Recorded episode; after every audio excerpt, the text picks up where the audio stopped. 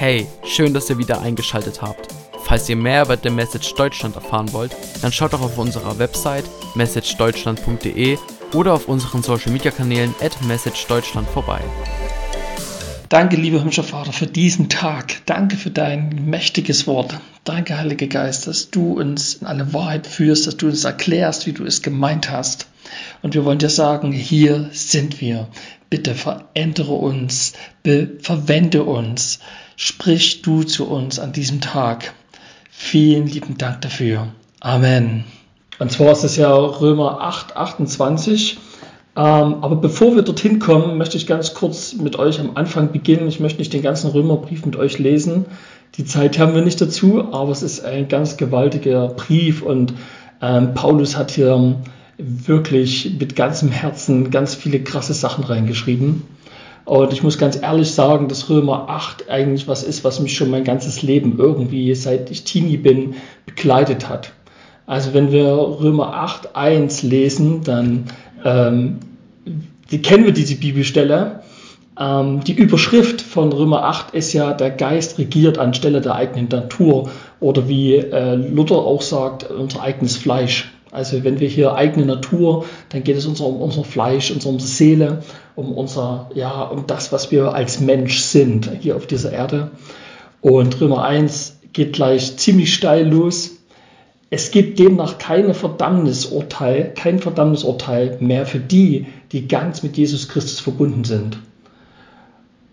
Und das ist was, was mich extrem ermutigt, was mich oft auch herausgefordert hat, aber das Wort Gottes fordert uns ja auf, ganz und eng verbunden zu sein mit Jesus. Aber was bedeutet das? Und wir lesen in den nächsten Versen dann, dort geht es nochmal um das Gesetz, dass das Gesetz das nicht erfüllen konnte und dass es eigentlich im Widerstand oder Widerspruch mit unserem Fleisch steht und stand. Und Gott hat diesen Plan verendet, indem er Jesus gesandt hat. Das wissen wir, davon reden wir. Das ist das, was uns ja, was unser Auftrag ist, von diesem Jesus zu reden, der uns befreit hat und der uns ähm, mit Gott verbunden hat und durch dessen Geist wir ja, das ganz lebendig erfahren dürfen, was Gottes Anliegen von Anfang an war, nämlich verbunden zu sein mit ihm. Ich steig mal, ich lese mal so ein paar Punkte aus Römer 8 vor. Ähm, Römer 8, 6. Äh, was die menschliche Natur will, bringt den Tod, was aber der Geist will, bringt Leben und Frieden. Und das ist irgendwie total verrückt in dieser Welt, weil wir, wir sehen, dass Tod und Chaos um uns herum herrscht. Und das ist aber völlig normal. Wenn wir hier lesen, dann ist es das, was diese menschliche Natur mit sich bringt. Das ist das, was passiert, wenn Menschen getrennt von Gott leben. Ähm, ich lese mal weiter sieben, denn der menschliche Eigenwille steht dem Willen Gottes feindlich gegenüber denn er unterstellt sich dem Gesetz Gottes nicht und kann es auch nicht. Also ich lese ja aus der MBH, falls ihr eine andere Übersetzung habt. Ähm, das war gestern mir noch mal, ist mir das nochmal richtig bewusst geworden, dass Menschen können gar nicht sich Gott unterstellen oder können gar nicht das erfassen, außer sie werden, haben diese übernatürliche Begegnung mit der Liebe Gottes. Sie, sie kriegen eine Offenbarung von dem, warum Gott seinen Sohn auf diese Erde gesandt hat. Und das hat mich ganz schön beschäftigt. Wir haben also gehört von einem jungen Mann, der schon einige Jahre in Okkultismus drin hängt und sein Bruder betet sehr intensiv für ihn. Und wir haben dann auch für ihn gebetet und haben festgestellt, es braucht wirklich eine übernatürliche Begegnung, dieser, diesen Schlüsselmoment, wo dieser Mensch Jesus begegnet wo er das nicht nur von anderen erzählt bekommt, sondern wo er die Liebe Gottes ganz praktisch erlebt. Ähm, wo er ganz persönlich vielleicht auch an den Punkt kommt, wo er sich Gott einfach ganz ausliefert, weil die Not und die Herausforderung, der er steht, so groß ist, dass er nicht anders kann oder dass er auf der Suche ist nach Veränderung, nach Befreiung oder Rettung. 8. Wer also in seiner eigenen Natur bestimmt, also wer von seiner eigenen Natur bestimmt ist, kann Gott nicht gefallen. Das finde ich ziemlich krass. Ähm, ich fühle mich da, habe mich da oft auch angesprochen gefühlt, dass in dem Moment, wenn ich mich um mich selber drehe, wenn meine eigene Natur, mein eigenes Ich im Vordergrund steht, dann gefalle ich Gott nicht damit.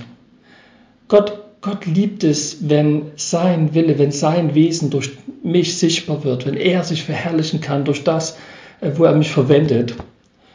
Ähm, Ihr jedoch steht nicht mehr unter der Herrschaft eurer Natur, sondern unter der des Geistes, den wir, äh, wenn wirklich Gottes Geist in euch wohnt.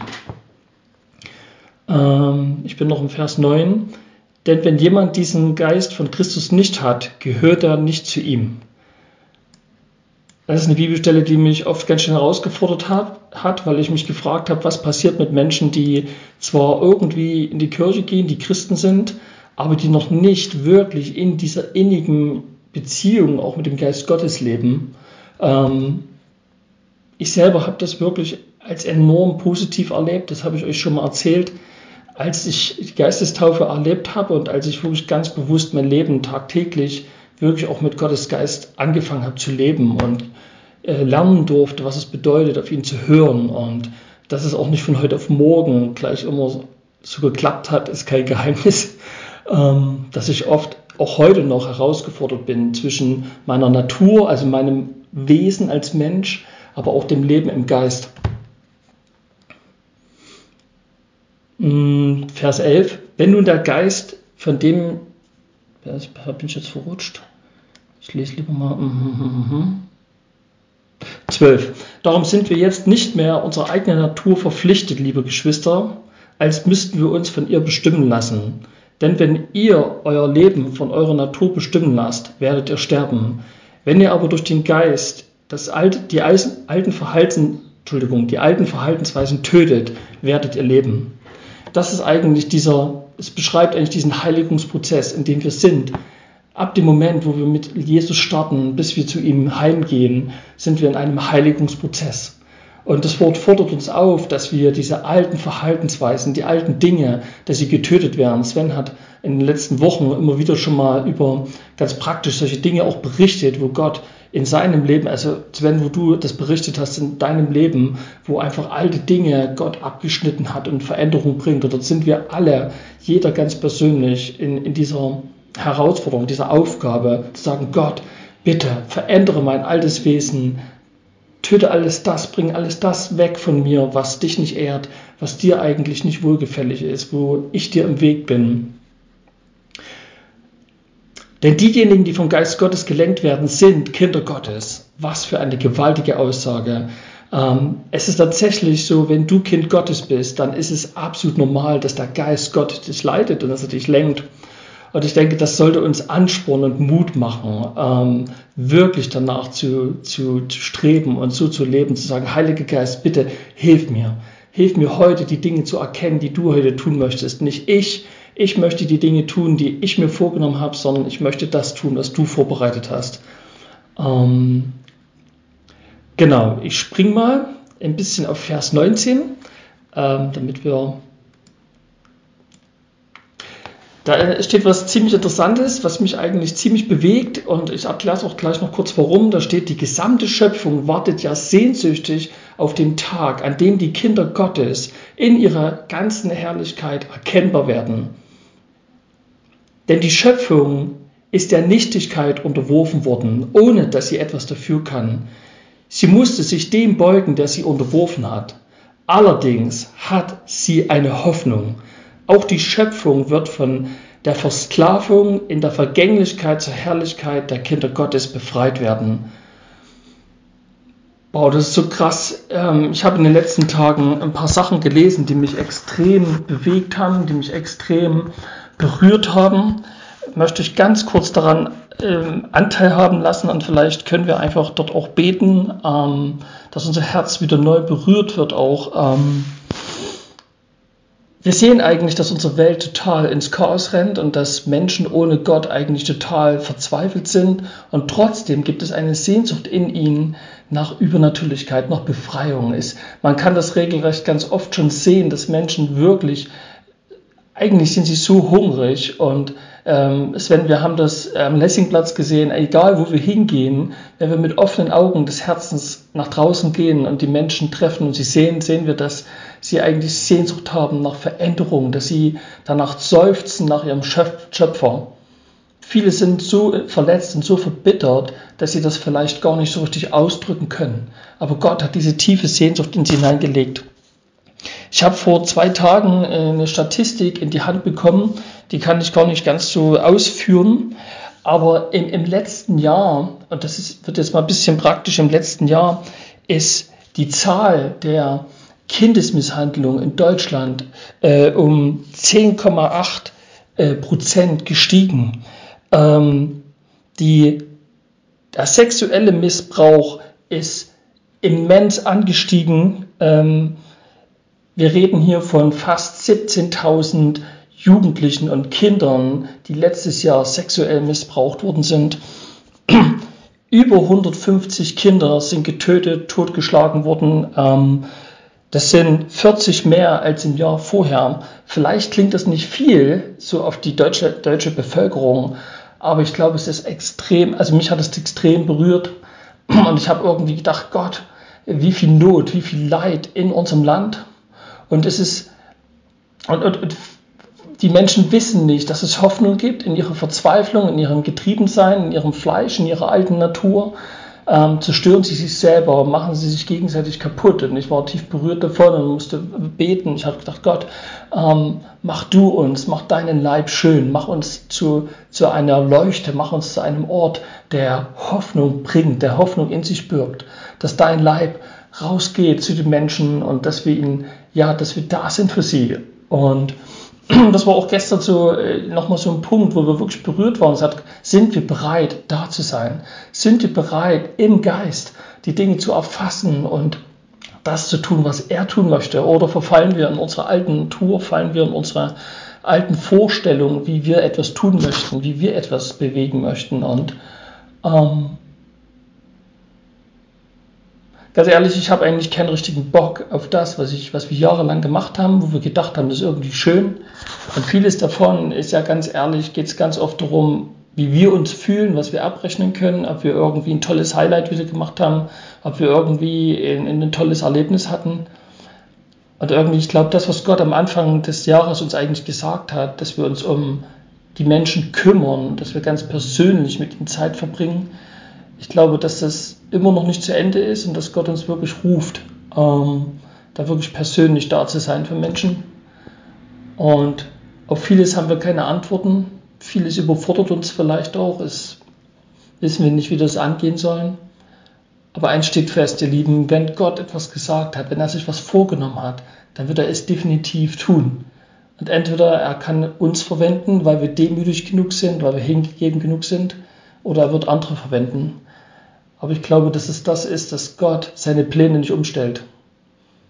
Aber er schaut, wo sind Menschen, die ihm gehorsam sind, die seinem Geist folgen, die mit ihm verbunden sind, so innig, dass sie sich nicht verselbstständigen und Dinge tun zur eigenen Ehre, sondern um ihn groß zu machen.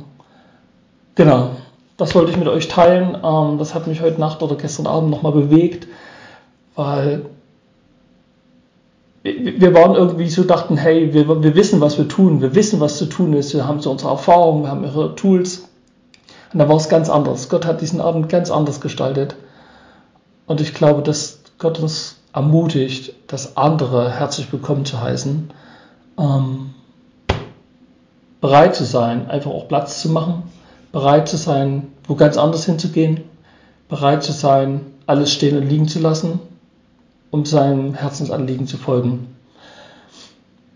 Danke, Herr Geist, dass wir dich haben. Danke, Vater, dass wir zusammenkommen können als Geschwister, dass wir uns ermutigen können, dass wir zusammen beten können. Danke für alle Tools, für alle Kontakte, für alle Materialien, für alle Dinge, die du so angelegt hast, die gewachsen sind. Vater, danke für den Dienst, in dem wir stehen dürfen. Aber als allererstes möchte ich dir Danke sagen, dass wir Kinder Gottes sind, dass wir deine geliebten Kinder sind. Und egal was passiert, egal was, was scheinbar uns genommen wird oder was scheinbar nicht funktioniert, wir sind deine Kinder. Und nichts und niemand kann uns aus deiner Hand reißen. Wenn wir uns entscheiden, uns ganz in deine Hände fallen zu lassen, dann kann uns nichts von deiner Liebe trennen. Nichts kann uns wegreißen Danke, Jesus, dass du alles getan hast. Danke, Heiliger Geist, dass wir das ergreifen dürfen, dass wir so tief und innig berührt von dir sein dürfen immer wieder. Und ich danke dir für all das, was vor uns liegt, in allen Prozessen, in denen wir auch stecken, gerade in all den Bewegungen, in all den Entscheidungen und Ideen und du kennst unser Herz. Und ich bitte dich, dass du uns, dass du mich ganz tief durchdringst. Und dass wir nochmal geerdet sind und dass wir wirklich uns dafür interessieren, auch ich mich dafür interessiere, was möchtest du, Jesus? Was möchtest du, Heiliger Geist? Was ist dir jetzt, hier und heute wichtig? Und ich danke dir für das ganze Message-Team. Ich danke dir für alle, mit denen wir verbunden sind, mit denen wir irgendwie connecten, wo wir irgendwie Ideen aushacken, wo wir irgendwie Connections knüpfen. Ich bete, dass wir wirklich deine Herzensanliegen herunterbringen, dass wir sie wirklich hinaustragen und mit anderen teilen, dass wir das tun, wozu du uns berufen hast.